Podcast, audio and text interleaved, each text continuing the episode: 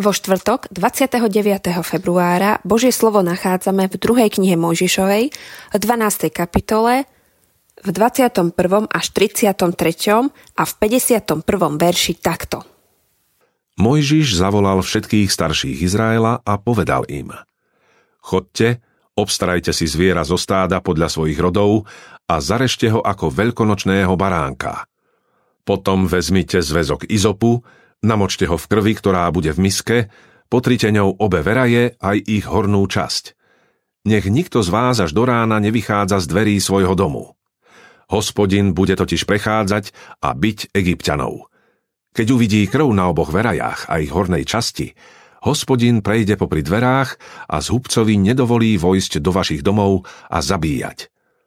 Toto zachovávajte ako väčšné ustanovenie pre vás a pre vaše deti. Keď prídete do krajiny, ktorú vám podľa svojho sľubu dá hospodin, zachovávajte tento obrad.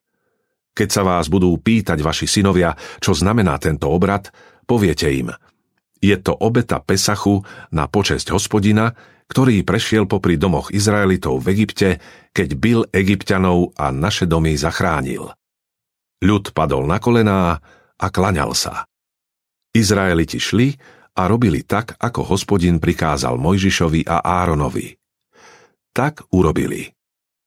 Keď nastala polnoc, hospodin usmrtil všetkých prvorodených v Egypte, od faraónovho prvorodeného syna, ktorý mal sedieť na jeho tróne, až po prvorodeného zajatca, ktorý bol v žalári, ako aj všetko prvorodené z dobytka. V tú noc vstal faraón, všetci jeho služobníci a všetci egyptiania lebo v Egypte nastal veľký nárek. Nebol totiž dom, v ktorom by nebol mŕtvý. Faraón ešte v noci zavolal Mojžiša a Árona a povedal im Vstaňte, odíďte spomedzi môjho ľudu, vy aj Izraeliti. Chodte slúžiť hospodinovi podľa svojej žiadosti. Vezmite si svoje ovce a dobytok, ako ste žiadali, a chodte. Vy proste požehnanie aj pre mňa. Aj egyptiania naliehali na ľud, aby čím skôr odišiel z krajiny, lebo hovorili, všetci pomrieme. V ten istý deň vyviedol hospodin zástupy Izraelitov z Egypta. Príbeh môjho vyslobodenia. Je to aj príbeh o našom zotročení a konečnom vyslobodení z hriechu. Židia, ktorí vstúpili do Egypta za pohostinných podmienok, sa v čase Mojžiša stali otrokmi. Bola to drsná realita krutej práce a drvivej sily bez nádeje. Ale Boh počul ich náreky a vedel o ich ťažkej situácii. Posiela proroka, aby ich vyslobodil z reťazí útlaku. V ten istý deň vyviedol hospodin Izraelcov z Egypta vo vojoch. Keď ich Mojžiš vyviedol zo zajatia, museli sa túlať púšťou, aby porozumeli životu. V Egypte mali bezpečnosť a určitú rutinu. Nepotrebovali sa báť neznámeho.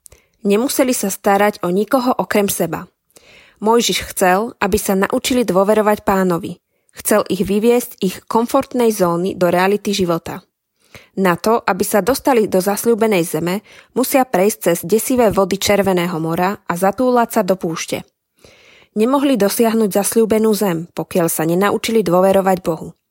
V skutočnosti sa museli vzdať svojho strachu z neznámeho, vzdať sa lásky k poznanému a uveriť živému Bohu Abraháma, Jozefa a Mojžiša. Rozprávanie o vyslobodení aj teba vyzýva k odvahe a väčšej dôvere voči Božiemu slovu. Nie duch zúfalstva, ale duch nádeje. Nie duch klamu, ale duch osvietenia. Príbeh Exodus je metaforou Veľkej noci. Umieranie zotročeného ja a vzkriesenie oslobodeného ja. Modlíme sa. Bože, ďakujem za oslobodenie, ktoré si mi priniesol a ešte prinášaš. Odpusť, že ti za to málo ďakujem a opäť sa niekedy dostávam do otroctva. Veď ma tvojim duchom, nech som tvojim dobrým a slobodným dieťaťom. Amen. Dnešné zamyslenie pripravil Marian Bodolo. Modlíme sa aj za cirkevný zbor Koceľovce. thank you